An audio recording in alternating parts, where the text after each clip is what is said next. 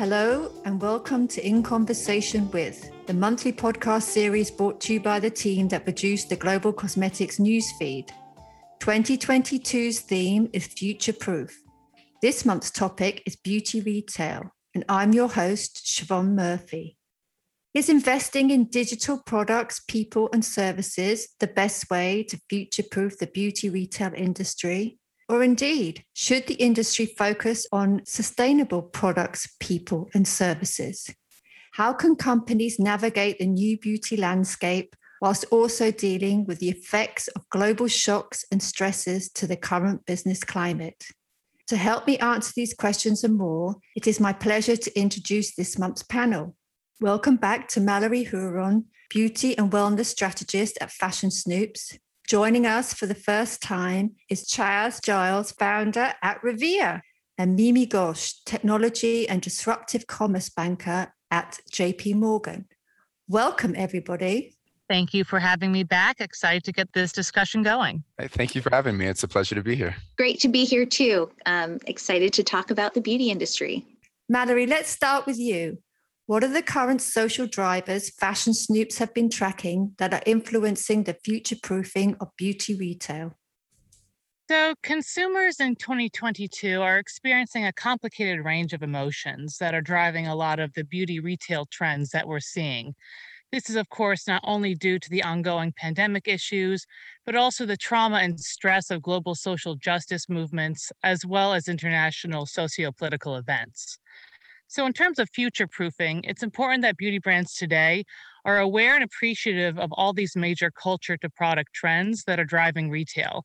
And we're increasingly seeing that when brands cannot evolve and adapt with consumer needs, they're suffering bitter consequences from an increasingly unforgiving public. So, one of the most prevalent conversations we've tracked has certainly been an increased focus on wellness, holistic health, and emotional well being. One of the biggest refrains we've heard over the last two years is that every brand needs to behave like a wellness brand, which really boils down to the fact that every brand needs to consider the emotional, mental, and self care needs of their consumer in order to connect and resonate with an increasingly stressed out population. Consumers are craving authenticity, compassion, and generosity from brands, you know, during these continuously difficult times and brands who acknowledge and cater to this need secure the trust and loyalty of consumers. So we've seen initiatives like Clarins' new Skin Atelier store concepts, which are being rolled out at select locations in Europe and Asia. These feature perks like complimentary mini beauty and wellness treatments, also personalized skincare consultations. You're greeted with a like a mini wellness drink and spa water upon arrival. There's relaxing ambient spa music and even a warm, refreshing towelette which is essentially turning a brick and mortar store into a spa like experience for consumers. The brand is also introducing beauty workshops at these locations so that consumers can get a deeper understanding of the products and holistic beauty practices. And we've seen many brands incorporating similar elements, with third party retailers and independent brands alike introducing nutracosmetic supplements, holistic wellness tools like facial massagers, and also opening up to sexual wellness and the new spirituality conversations. By tapping into this wellness mentality, brands are essentially able to define the scope of what beauty is, moving their brand beyond the limitations of products to encompass an entire wellness focused lifestyle, which is ultimately an excellent way for brands to create a sense of community trust and loyalty that will uh, pay off in increased sales. And at Revea, Chaz. So I would completely agree with what Mallory uh, said regarding the shift into the convergence of, of health and wellness as it relates to beauty. Uh, I think that's especially prevalent in skincare, as you're seeing skincare being thought of as self care by consumers. Uh, skin, after all, is our largest organ, and many of the things that we see on the surface are a product of kind of the complex biology that happens beneath. I think that's really complemented then um, by another shift that we see, which is around uh, the shift in data and technology and the usage by consumers of very new tools and new technologies to drive uh, both their healthcare choices, their wellness choices, as well as the rest of the things that they do uh, across many of the purchase behaviors. Um, and I think what this really builds into is a much broader um, understanding that the consumer has about all of the things that are important to them and how they actually manage their health and wellness beauty included using very new technology. Uh, and i think that's given rise to the final trend that i would say has come out um, you know, across beauty and across many of the consumer spaces, uh, nutrition, Mallory uh, alluded to as well. But when you think about personalization, so many of these new technologies that, you know, we'll probably talk about throughout this conversation are not only enabling that consumer to have much more understanding about what's happening with his or her body, but they're also giving rise to very new offerings and value propositions for those consumers around how they tailor products, services to their individual needs. So as Mallory mentioned, um, you know, kind of this understanding of wellness and how brands are starting to cater to that. Um, the usage of some of these technologies to actually be able to give consumers better efficacy, a better consumer experience, and one that's tailored not just from a sensorial and kind of marketing side of it, but actually tailored at the product level and the chemistry level to work with individual uh, physiologies and biology. That's a lot of what we've been seeing at Revea. It's, it's kind of the underlying premise of what Revea is and bringing precision medicine to skincare. Um, and we really see this uh, manifesting in, in, a lot of the consumer areas um, in beauty and outside of beauty. And at JP Morgan, Mimi. Sure, absolutely. So certainly agree with uh, with my counterparts here. The COVID nineteen crisis, you know, shifted buyer priorities and consumer priorities within the category towards you know an increased focus on wellness and self care. Um, and with that, you know, the Zoom effect of seeing your face all the time as you're remote working um, increased the consumers, you know, sort of focus around skincare, um, wellness from within, thinking about, you know, sort of unbundling the spa and taking some of that at home, whether that's through tech enabled devices to give you, you know, similar salon quality experience for skincare or hair care, or thinking about bringing um, sort of beauty at home with uh, coloring your roots and, and so on and so forth. I think there's also been a large structural shift in purchasing patterns towards online consumption. Um, you know that's had some headwinds recently with changes in um, in you know iOS and and increasingly sort of crowded competitive market across beauty with a number of new market entrants coming into the space. And so as um, as players within the industry think about how to really approach their consumers and the market it's looking like an omni-channel approach is one that's been very successful uh, for brands. So combining that sort of focus on the D2C and e-commerce channel with how to really increase consumer engagement across uh, the retail landscape. And then I'd also say, you know, kind of in line with this vein of thought, you know, evolving consumer preferences towards purpose driven brands and better for you products the topics of sustainability and ESG oriented initiatives have increasingly been top of mind for consumers that, you know, more so now than ever before have, you know, huge focus on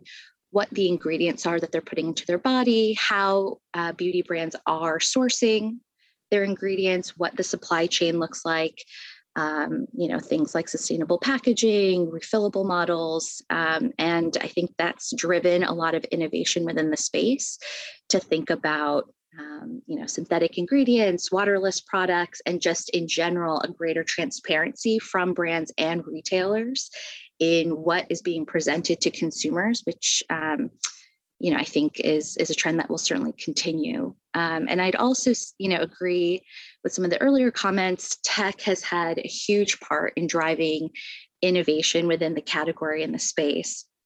Thinking through things like virtual try on or ai driven skincare recommendations looking at um, companies utilizing data in more powerful ways than ever before, or thinking about how to maximize efficiency um, within retailers, whether that's through utilizing um, sort of beauty specific tech platforms like a Gloss Genius or Squire to um, really cater to serving their consumers in a way that is um, as efficient and, you know, um, helpful as possible. I think those are some of the, the interesting things that we're going to continue seeing uh, driving the beauty industry forward. And Mallory, omni channel, D2C, What are the current digital drivers fashion snoops are tracking that are assisting the future proofing of beauty retail? So we've seen so many exciting digital drivers, and this is really one of the most dynamic and fun areas we've tracked from a trend perspective. The digitization movement has been so influential that we've even seen brands like German based Catrice Cosmetics shift to an online only retail strategy for their US launch, previewing a future of digitally native DTC e commerce. Ultimately, due to all these digital tools, our concept of what it means to shop and to even select a product has fundamentally changed. For brick and mortar locations, this is also true. We're seeing Phygital, which is a portmanteau of physical and digital. Um, Phygital stores experiences like Bloomingdale's new Bloomies at Bloomingdale's concept, which features a high-tech digital design that previews the future of department stores with uh, technology like QR elements, digital access to other Bloomingdale stores, and personalization services, while other brands are going a step further with robot automation or contactless shopping. We also know that the tech driven beauty delivery movement is not slowing down as consumers have become accustomed to this virtual convenience during the pandemic, leading to Uber offering an on demand delivery of beauty products, Walmart rolling out their text to shop functionality, and even beauty product personal shoppers. And you know, building off this movement, the advancement of digital shade matching and digital makeup, which was just mentioned, I, I, can't agree more. It can't be understated in terms of its influence on beauty retail. Only a few short years ago, this technology was seen, you know, as sort of a novelty. It was not inclusive of many skin tones, hair types, or face shapes. And it was also frequently inaccurate and unrealistic. Now we've seen a complete reversal in the evolution of shade try on technology. It's incredibly realistic. I mean, so realistically that just anecdotally, I used a lipstick real time uh, virtual try on the other day, and it perfectly moved with my face on my phone. It moved when I turned my head. It completely accurately changed shade and texture according to the different lighting. It honestly blew me away. And many consumers are having the same experience when it comes to virtual try ons. They're having a real, you know, the future but now moment which is causing the technology to branch out into several categories within beauty. Sally Hansen's partnership with Perfect Corp, for example, with their next generation try on uh, nail polish technology has been a huge success. It's generated buzz and has also helped to drive digital retail. While we've also seen shade matching not only for nails and color cosmetics, but for hair as well, with brands like Luxy Hair debuting a virtual color match tool with sophisticated AI technology. And of course, while accurate shade matching is also convenient and fun for the consumer, it also helps support sustainability as consumers are less likely to return the product. This is the same logic that supports AI and algorithm driven personalization technology, which is also expanded by leaps and bounds. And you know, another important update to the digitization movement has been inclusivity as a driver within this space. As we see beauty retail technology become more diverse, Pinterest, for example, recently introduced a search tool function that allows users to search for visual hair inspiration with hair textures like coily, kinky, and curly. While we also see digital spaces like New Notions, which seeks to be the Yelp for inclusive beauty reviews, focusing on uh, reviews for only BIPOC centered products, which is creating a much needed space for inclusive and diverse options and thought sharing within beauty and wellness. And for your brand, Chaz, I think again, I would uh, agree with much of what Mallory is saying, and, and if I build on that a little bit, I think what, what we're really seeing, if we break down what the beauty space is, you have kind of three larger buckets that consumers have moved through over time that I think are being uh, really morphed and changed with some of the new technologies, and that would be you know product education product selection and product efficacy. And if we think about what the consumer experience has been historically that process was very ad hoc. Uh, it was very individual and um, relied on kind of a smorgasbord of different inputs, right? As someone would go through an education process, uh, they might go into store, they might be talking to an associate, they might be doing, you know, kind of tons and tons of research with a lot of the new sites that are breaking down ingredients, et cetera. Um, but it's been one that honestly, uh, there are few analogs for where you have a space that there's, you know, 10,000 plus product plus products, 50,000 ingredients, all of whom are claiming to be the best for every consumer. Um, and it's become super overwhelming for the for, for consumers, uh, which has made then the final part of that um, of finding product efficacy really really challenging so as mallory talked about some of the the virtual try on and the advances uh, that were happening there it's a great example of how you know some of these new technologies are helping to change both that education and selection ultimately getting to a better product a better fit for that consumer changing some of the things that all consumers you know think about within their product graveyard et cetera. Um, but then the, the, kind of the second big trend that i think is happening uh, there's a lot of things that have happened from a um, what I'll call making visible uh, what has been invisible, right? Uh, and so the AR examples that Mallory alluded to uh, within hair and makeup are a great example of that, where you know computer vision, some of the AI technologies have really, really advanced to make it from what was you know fairly pedestrian and, and kind of gamish into something that can now be a, a very real e-com tool for both consumers and brands. The next step and what we're really seeing in in Revea and what we're working on is how do you now take that from the things that are visible visible, like makeup or hair and hair color and hairstyles, into things that are invisible that exist in skincare. And much of that is around how do you use these technologies around AI and machine learning, uh, some of the advancements in genomics and epigenetics to actually see below the surface. Because to solve some of these same problems that these technologies have been applied to within makeup and hair care in the skincare side, you have to be able to move beyond what we can see in the mirror. And you have to be able to get to the root cause that's actually driving many of the issues and skincare concerns that consumers have. Back to where we started, which is, you know, this convergence of health, wellness, and beauty. Wellness in, in health really starts on the inside. And this is where we're seeing some really, really interesting advances when you pair new forms of data science and AI with advancements in biology and diagnostic tools that allow us to literally see beneath the skin, create layer by layer analysis of skin health, and actually then use some very advanced technology within machine learning and data science to map that individual biology to your optimal ingredient chemistry and actually then start to formulate for each individual and for their very specific biologies. So the same problems consumers have faced when it comes to finding shade and shade matching and the range of ethnicities and diversity that exists in our world, our biology diversity is vastly greater than our skin tone and and our and our shade diversity and getting to that and really understanding that is kind of what I think is is the next frontier of how some of these technologies will be used, uh, and that's really that combination of data science and biology for kind of the field of bioinformatics. It's one of the things we're super excited about. Uh, I think the other thing that is really supporting that, um, both from the ecom elements that were alluded to a little bit, um, but also from how some of these tools that are possible and advanced technologies that are possible in a lab or a high-end kind of clinical research hospital how can those be extended to consumers and democratized to kind of the home? Uh, and we're seeing some really interesting advancements on the mobile phone and the technologies that are capable within the mobile phone. So we'll talk about cameras but not cameras just from a selfie and an image capture a la Instagram, but cameras that are now seen beyond the normal visible spectrums. So, you know, the Apple 13 Pro had LiDAR built in, right? A very different way to think about what cameras are able to perceive and sense and actually detect. Huawei just announced their new P50 that has uh, a multispectral camera built in that can actually start to see a near infrared and into some of the ultraviolet uh, wavelengths.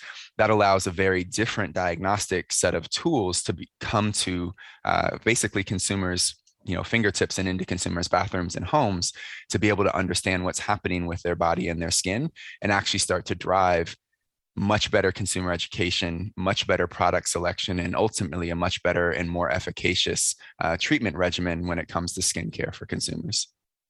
Interesting. Visibility, invisibility. Mimi, is that something you're tracking at JP Morgan?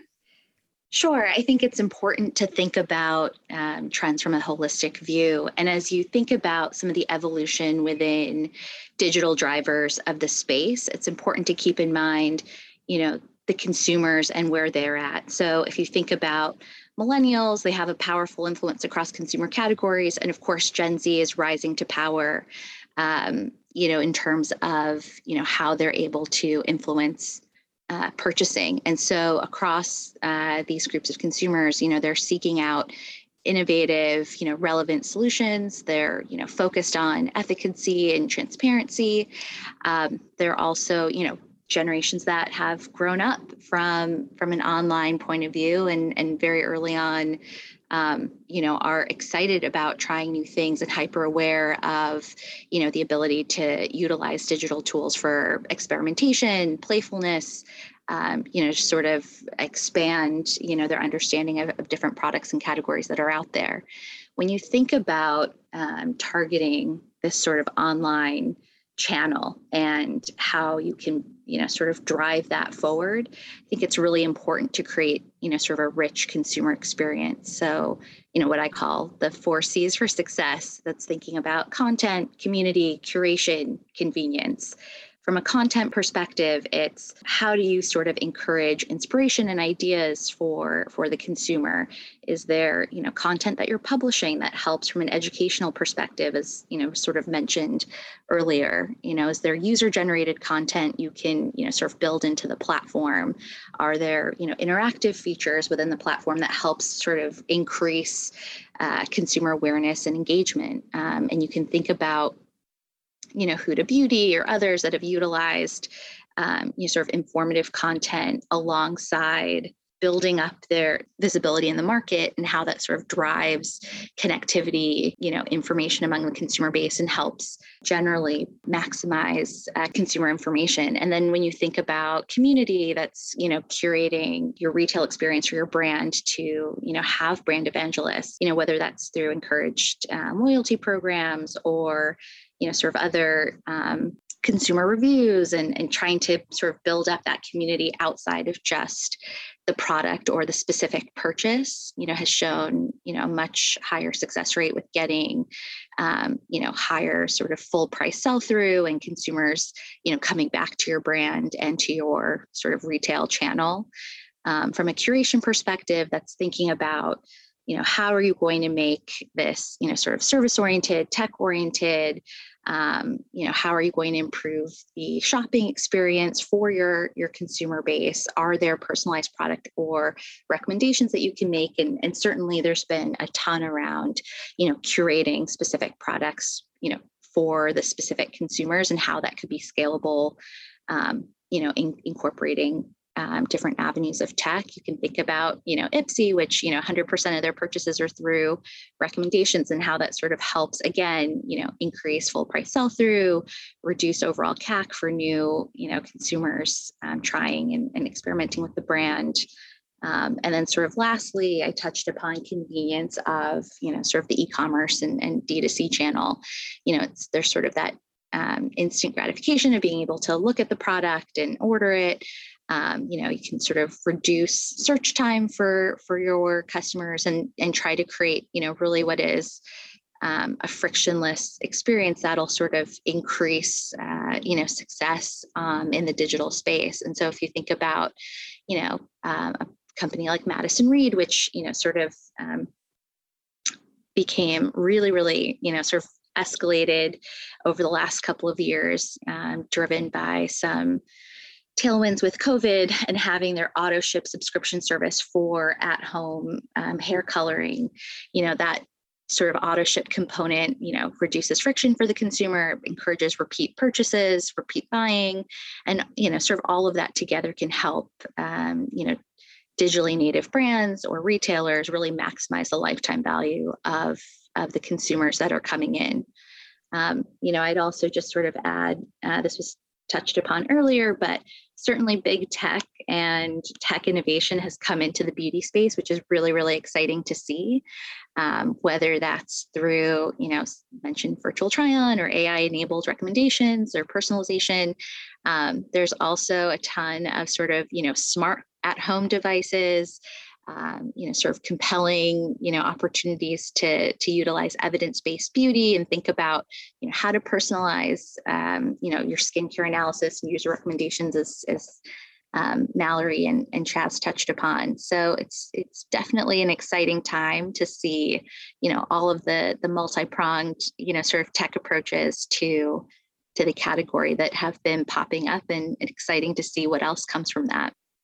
So if we look at the other end of the scale, Mallory, what are the current environmental drivers Fashion Snoops have been tracking that are impacting the future proofing of beauty retail? Well, we know that more than ever before, consumers are prioritizing the environment when it comes to their purchasing decisions, which has led to beauty retailers to reorganize their product offerings to make them clean, organic, ethical, and making sustainable options easier to find. Modern consumers, especially younger Gen Z demographics, use retail as an extension of their personal values and want to be assured that everything from the packaging to the formulation to the shipping to the store's policies itself are sustainable, environmentally responsible, and ethical. If anything, the pandemic has boosted environmental consciousness among consumers, um, as many are choosing to become more selective with their beauty purchasing to ensure they aren't contributing towards a harmful system you know, there's a reason why uh, we chose to title one of our recent beauty reports Conscious Consumption and Consciously Crafted. It's because we really are seeing this more thoughtful, intentional, and mindful approach to sustainable beauty consumption, with consumers using the power of their wallets to speak for their eco responsible morals. We know that consumers are only going to strengthen this environmental resolve.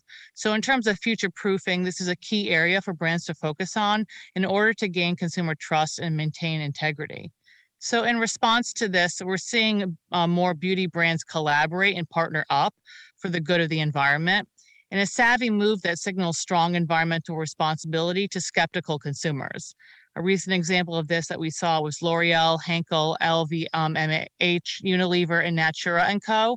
They partnered up and announced they are co-developing an environmental impact assessment and scoring system for cosmetic products. The score is meant to be neutral in terms of what brands it covers and will take into account the entire lifespan of a product and the environmental impact of that lifespan, ultimately helping shoppers identify products and make better decisions. Supporting this, we also see beauty brands work to reduce waste across the board. As we know, the beauty industry is one of the most wasteful industries, not only in terms of the ongoing upcycling and zero waste movement, but also in terms of marketing language and product development. We've tracked the rise of words like sustainably sourced, ethical, and non harmful, pointing to an increased scrutiny on ingredient sourcing, while more sustainable formulations are also changing the face of beauty retail itself. Waterless bar form products, for example, mark a shift in beauty retail displays from big giant bottles, while preservative free options sometimes present a challenge for brands in terms of storage. We're also seeing stores themselves become more sustainable with more efficient power sources, zero waste materials, and non toxic procedures. We love the recent example of Kiehl's new Future Made Better store in India, which wants to spread the word about sustainable beauty while also doing its part to represent environmentally responsible beauty retail. The store features initiatives like Kiehl's Recycle and Be Rewarded program, which helps make sustainability more easy and accessible for consumers. And is the conscious consumer environmental driver at Revea, Chaz? Absolutely. I think it is, uh, as Mallory mentioned, um, becoming more and more pervasive across uh, the consumer space um, I think there's a few things that are, are really interesting that we're seeing. Uh, I think the ingredient sourcing, the sustainability, all of those pushes, uh, I would agree with completely. Uh, I think those are then forcing some very new models and innovation to happen.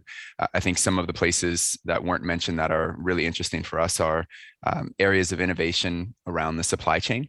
So whether that be the full cycle or the full life cycle of the packaging, because obviously that is one of the big areas of waste, uh, but also then into how products are actually made.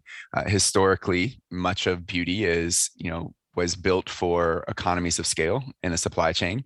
So you have, you know, large large amounts of products produced in kind of high speed lines filled into inventory that you know then shipped out to retailers and typically about 10 to 15% of those end up going to landfill or some type of you know waste to recycling program because of expired inventory and, and never purchased. And that's just a very inefficient model uh, to match where consumers are moving. And so i think you're starting to see um, a shift not only in how to companies think about the impact of the ingredients they use, the packaging choices they make, but how can they also rethink fundamentally their supply chain that delivers more value for the consumer um, for some of the things we talked about before around personalization and, and kind of tailoring uh, individual needs for that that that consumer and then also matching to be better for the consumer and better for the planet. And that's where we've spent a lot of time really thinking about the technology that we've created not only in the models of you know diagnostics and ai to understand the need but then how do we fundamentally reinvent a supply chain where we can create 3000 products on demand um, for individuals. And so it's not holding inventory in very traditional ways but really thinking about you know principles of late stage differentiation, principles of efficiency uh, to make better products and to have a smaller impact and footprint um, with, within the environment. I think the other thing that is uh, really interesting, and this is what we're seeing uh, in some of the data that we collect. We run a few different sites in terms of understanding and help consumers navigate. But um, in one of them, where you know, call it around 20,000 consumers that we've surveyed across this, um, you see you see some consumer um, i won't call it conflict but let's let's think about it as maybe tension where they are very very aware and conscious of the things around sustainability or vegan lifestyle um, but they're trying to understand how to balance that with their need and desire for performance.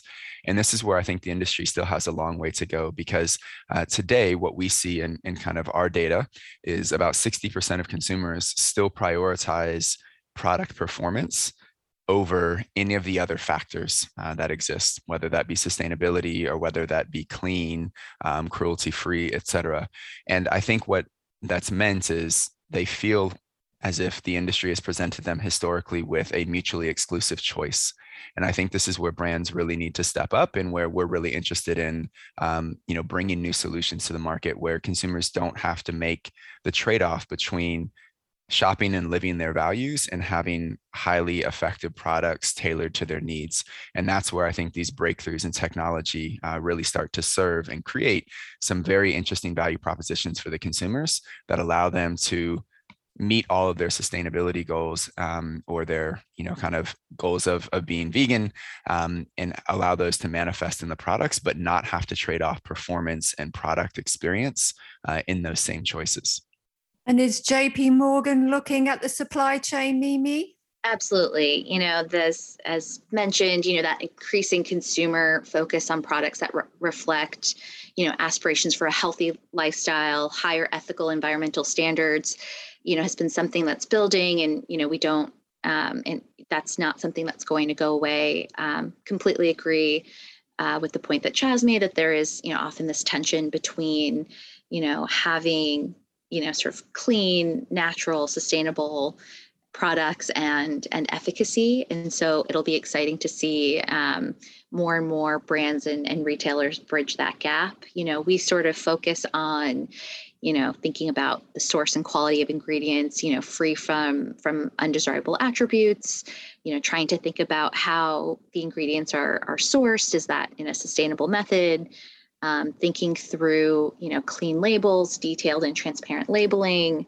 Um, you know, consumers have that, you know, as, as I think we've mentioned, focused around understanding what they're putting on and in their body. And with more information available and consumers, um, you know, increasingly focused on that, um, that's something that we're seeing you know a lot of of uh, progress on and um, i know we'll touch upon it later but thinking through some of the regulate regulatory aspects of that.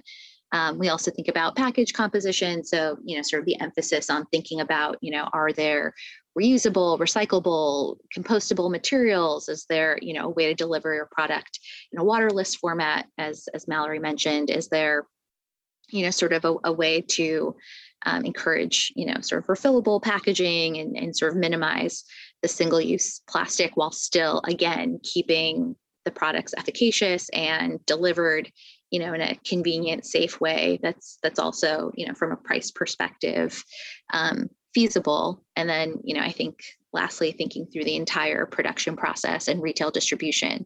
Um, so we've had some some you know startups as well as major brands discuss thinking about you know reducing carbon footprint of their supply chain or having you know carbon neutral targets um, you know publicly stated which is um, you know very encouraging to see. And you know consumers do want eco-friendlier alternatives and we're seeing that you know more and more brands are you know sort of agreeing that they have the responsibility to protect people and the planet by offering sustainable initiatives. A euromonitor survey um, not too long ago sort of noted that 84% of brands you know are focused on this. Um, 78% of brands feel that it's important to try to you know think about more green or eco-friendly or sustainable options. Um, you know 86% of consumers would buy or try a product from a new brand that has a sustainable message and slant. So these are you know really high sort of indications around how important uh, the environment and sustainable practices are um, you know everything from you know again impact investing l'oreal has talked about um, committing um, significant capital towards impact investing, but you've got, you know, sort of brands like Ilia, you know, partnering to create zero waste solutions and um, and others that are, you know, sort of really, really targeting this this area and trying to marry that with, you know, again, as as noted, creating efficacious products um, for for consumers to enjoy. But who is monitoring this, Mallory? What are fashion snoops tracking the current regulations that are aiding and abetting the future proofing of beauty retail? Well, certainly pandemic global regulations in terms of indoor gatherings, mask wear, and social restrictions have been a dominant regulatory presence curtailing beauty retail. Depending on future variants, we may continue to see established conversations around mask wear, social distancing, and lack of in store sampling, for example. However, the pandemic is not the only force that's proven challenging for beauty retailing. First, we're seeing a huge crackdown worldwide on ingredient safety and formula transparency, specifically and often within fragrance, which has certainly affected which brands third party retailers carry. This is really due to the fact that consumers themselves are becoming more educated and are questioning the beauty status quo, putting pressure on brands and governments alike to provide products that are safer and more ethical. While some nations like Germany and uh, Europe as a whole are quite advanced in terms of the regulations monitoring beauty retail, countries like America are woefully behind as we see slow but encouraging progress in terms of laws that prohibit certain chemicals from being used in cosmetics, stricter standards for product testing, and tighter crackdowns on illegal um, or counterfeit products. Another emerging trend in terms of regulation that I'd also like to highlight is the evolving discussion around the dangers of false beauty advertising. This is springing from larger conversations about the detrimental effects of the false and unrealistic representation of beauty on social media, which has caused governments to take this issue quite seriously from a regulatory perspective. We know that teenagers are, in particular, incredibly vulnerable to predatory beauty advertising, and we've seen countries implement stricter rules for beauty retail. China, for example, has curtailed the use of pseudo medical language often used within beauty, as China's state market regulator recently categorized medical beauty adver- advertisements as equivalent to medical advertising and thus subject to harsher penalties for misrepresentation.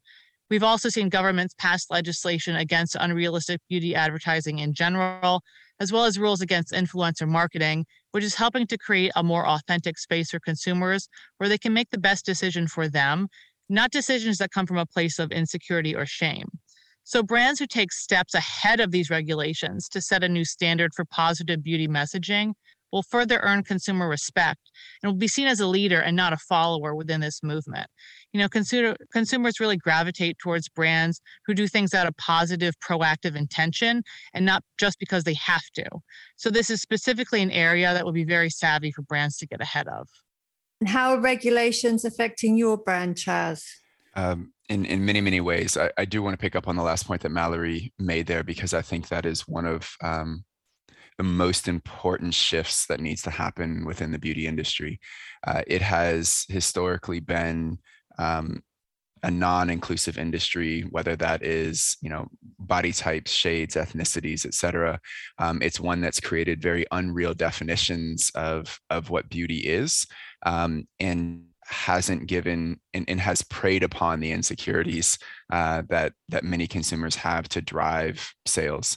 And and I think if we go back to where we started this conversation in terms of the consumer trends that we're seeing, that macro shift to the convergence of health, wellness, and beauty gives us an opportunity to really mentally reimagine what the conversation in beauty can be and redefine what the beauty and skincare experience can be around a discussion that is optimizing your individual health and wellness, um, one that meets and is tailored to your definition of what wellness and beauty is and should be, and not an industry definition. And I think some of that is regulatory, some of that is social and societal, but I think that is one of the most important shifts um, that we as kind of new and disruptive brands can really help to force the industry in. Uh, and I think it will have, you know, significant impacts on not only the the kind of consumer experience, but also just the health of the industry in total. Um, and I think as we then, you know, take it to some of the regulatory components, uh, I, I would say there's a couple that are helping. I think the the regulations around transparency of ingredients are definitely helping to push better consumer understanding. There's a lot of misinformation in beauty today. There's no aligned definitions of what um, things like clean beauty mean, what free of means. And so that confusion is often preyed upon. And there's a lot of, um, we'll call it marketing that, that operates in those gray areas um, that makes it really hard for consumers to understand what they're actually getting in and putting on or putting in their body, as Mimi alluded to. And, and I think the more that we have leadership uh, at a regulatory and a brand level for creating consistent definitions and holding ourself and our industry accountable um, for what those definitions are will serve to create a better industry, cleaner products, better for consumers, better for the planet. Um, you know, I think the ones that are challenging right now for the industry for sure are are ones that we talked a little bit about in supply chain. Um, you know, we as we were talking in, in the last kind of question, uh, we have a refillable model really focused on what sustainability is, uh, where you can have forever packaging and then you know minimize the footprints that go forward. Um, but quite frankly, from a supply chain the supply base and some of the regulation around you know what refillable and what um, recycled and content of ingredients are um, hasn't caught up to where it needs to be. So uh, even when brands are trying to push down those areas uh, the supply base and some of the regulation around uh, what's required to be in packaging or not in packaging um, still makes that a pretty arduous uh, journey to get there for consumers um, or for brands and then for consumers. And then i think the final thing um, that we feel as a brand, which is you know a product of kind of the increased global nature of, of our world and global connectivity, um, is a lot of the the tariffs and and different trade impacts that have been going back and forth. That's made it really really challenging for many of the kind of smaller brands and larger brands uh, to start to think about consistent supply chains and navigating you know more novel models that don't have as big of a supply base um, you know when you start to put significant price increases on tariffs and things like that that come in, uh, it, it, it really really changes um, that what that uh, kind of landscape looks like. And then I think finally, as we connect it to personalization and you know really creating more efficacious product for individuals i think there needs to be similar innovation and and kind of catch up within the regulatory models around OTC and what products can, how products are tested, how product efficacy uh, is validated, things like compatibility, stability testing, or things like sunscreen and the the kind of acne OTC monograph.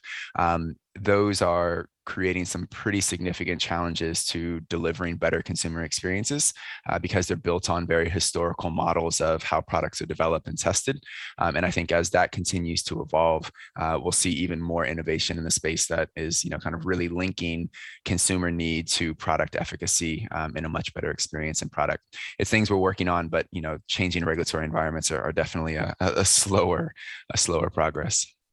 And how does JP Morgan view regulations, Mimi? Well, you know, I can certainly speak for myself. You know, when I first started covering this sector many, many, many years ago, um, you know, it was a surprise to me that, you know, from a regulatory perspective in the US, um, really, you know, a lot of the, the testing and, and sort of focus was around, you know, SPF and, and anti um, acne type treatments, as as you know, Chaz um, mentioned. And so, thinking about you know how that could be expanded, you know, across the board um, for the beauty industry is is really interesting.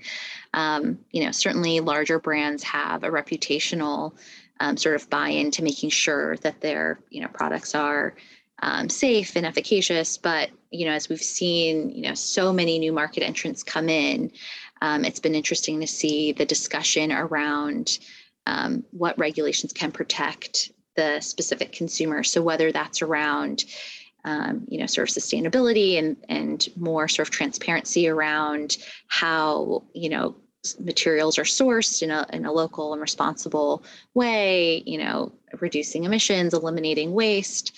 Um, you know, so the U.S. doesn't necessarily have you know the, the strict guidelines that some of our counterparts abroad do, um, you know, the, the US FTC sort of maintains green guides to help marketers think about, you know, ensure that the claims that they're making about environmental attributes, you know, are truthful and, and not deceptive, but there really isn't, um, you know, a, a strict guidelines around that in, in the US. And so one thing that's been, um, you know encouraging to see is a lot of startup brands thinking about the stricter um, regulations within uh, that exist within other markets, whether that's Europe or, or otherwise, um, around ingredients, around sourcing, and creating their brands and their um, models to build towards that. You know, with a view of becoming, you know, a global brand or or one that's, you know, consumers, you know, can can feel good about um,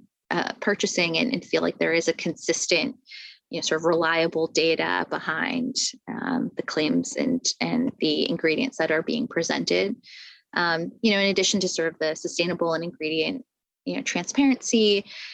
Um, you know, I think certainly uh, thinking about how the use of consumer data is being utilized. So, you know, we're seeing more and more sort of tech-enabled services, and you know, earlier we talked a little bit about um, you know, sort of AI you know driven data you know, data collection and and machine learning components um, being built into how beauty companies are you know approaching their market and and gaining consumers.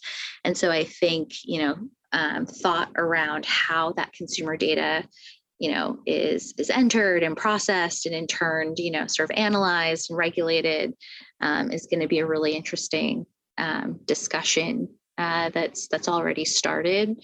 Um, you know, there's already some consumer, you know, sort of private privacy and data protection laws that are in place, but um, you know, I think as that sort of innovation develops, it'll be an area to watch.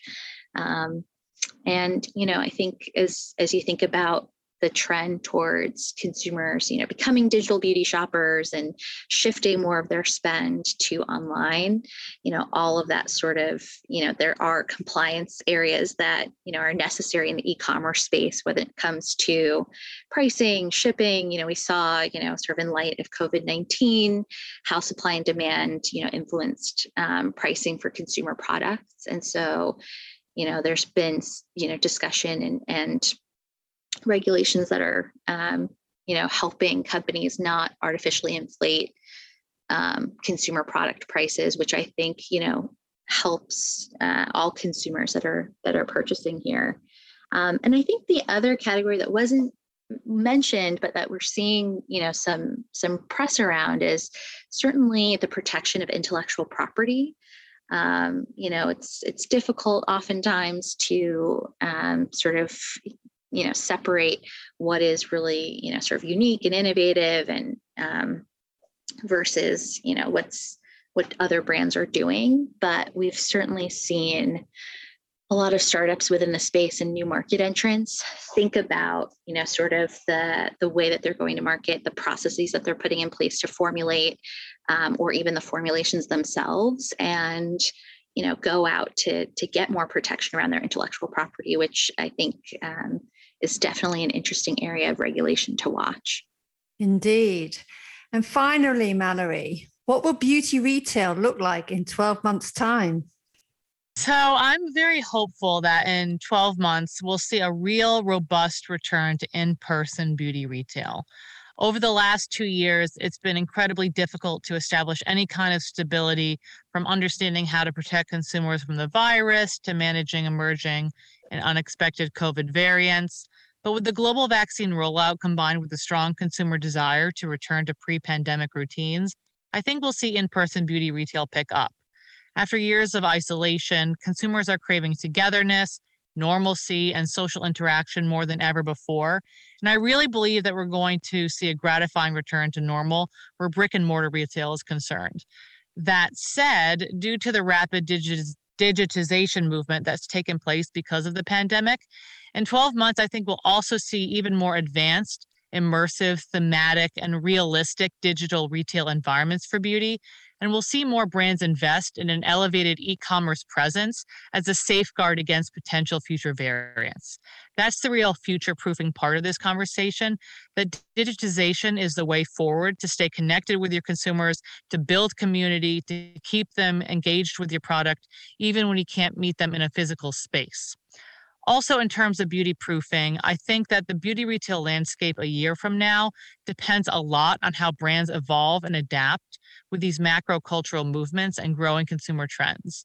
We know all too well that these external factors are uncontrollable and unpredictable, but the success of brands and ultimately retail over the next year will depend on their ability to cement themselves in the consumer mindset as a brand that is authentic, honest, and transparent as well as a brand that truly acknowledges consumer pain points. And for your brand, Revea, Chaz? Uh, for sure. I think for us, it will continue to be consumer driven and focused on the individual experience. Um, at the end of the day, we talk about beauty as an industry as a whole. But when we think about it and we distill it down, you know, beauty really is a collection of very individual, very intimate decisions, very experiential products. Um, and I think that's what will come out of a lot of the the changes that we've seen within COVID. Um, the the rise of ecom, the rise of the digitization that that Mallory was alluding to. I think all of those have empowered consumers in very new ways, and they're shifting that balance of power from brands and retailers to consumers um, that now have a plethora of options at their fingertips to be able to create better product experiences, get better product efficacy. And so, what we're really focused on, and what I think the industry you're going to see as well, is how do you use those tools? How do you create very immersive um, consumer experiences in that retail setting, whether that is online, offline, in you know, kind of new and novel distribution channels but i think it will be much more experiential. It's going to be that blend of you know an, an omni-channel approach and i think it is going to be much more deeply uh, technology and data driven not for the ones and zeros purpose of technology but to create very very rich experiences because uh, i think what consumers are, are craving and what has come out of uh, the last two years is you know a bit of a renaissance of science a much better understanding of individual health and wellness um, and i think consumers are really looking for solutions and tools that are tailored for them um, and brands and retailers that then step up to empower them with those type of tools to kind of take back uh, control of their beauty, their skin, their health and wellness. Uh, and I think those are the brands and retailers that are going to be rewarded going forward. Uh, and I think that is also supported by what we've been talking around um, in the kind of evidence-based beauty. So I think these are the the kind of factors and forces that are going to really shape, um, you know, what what retail and, and what consumer experience looks like over the next 12 months. And how does JP Morgan see the beauty retailing environment stepping up, Mimi? Well, I am just so excited because I think that there's, you know, broadly, when you think about beauty as a, a, category, there's just going to be a ton of continued innovation. You know, every day I meet with founders and, you know, um, executive teams that have, you know, just a lot of passion for the business and um, are looking for more and more ways to connect with their consumers and innovate in the space. And so, you know, just eh, although it's increasingly a, a competitive market, I think competition is great to really push um, brands and retailers to, you know, provide um, the best possible solutions for consumers. And, you know, I think there's a ton of interest, you know, uh, investment capital and, you know, also sort of focus from large brands around what's you know sort of happening within the space. And so from a from a retailing perspective you know agree with all of this the sentiments that my um, that my uh, you know friends on on the podcast have um, have mentioned. But we'll also say you know we've seen a little bit of you know retailers kind of experimenting with alternative methods whether that's you know thinking about partnering with um, you know gyms and fitness centers apparel retailers you know distributing beauty through vending machines at you know highly trafficked points or you know i think one thing that we we didn't talk too much about but was just you know sort of brands having to think about you know an amazon strategy whether or not they want to sell through amazon. It's become you know such a large you know sort of influence in how beauty products are you know sold searched you know replenished um, that you know we're we're sort of seeing companies whether or not they're you know sort of looking to pursue that channel really have to think about um, you know from a financial perspective and operational perspective how do they um, manage having having amazon and you know double down in the space um, but you know, broadly speaking, I think there's a ton of really exciting opportunity here, whether it's through you know creating you know a more inclusive environment across gender, age, um, you know, diversity, as well as you know a lot of opportunity for you know sort of um, an omni-channel strategy that you know helps create sort of a, a mutually beneficial loop for brands where you know they can sort of meet consumers where they are and create a really engaging and um, exciting opportunity for uh, to interact with with that consumer base um, so just um, really excited to see how everything develops and you know I, I feel that the industry is going to continue to be a, a place of great innovation and um, and a lot of fun to cover. And with that, I would like to thank my guests, Mallory, Chaz, and Mimi, for joining me today, and to you for listening.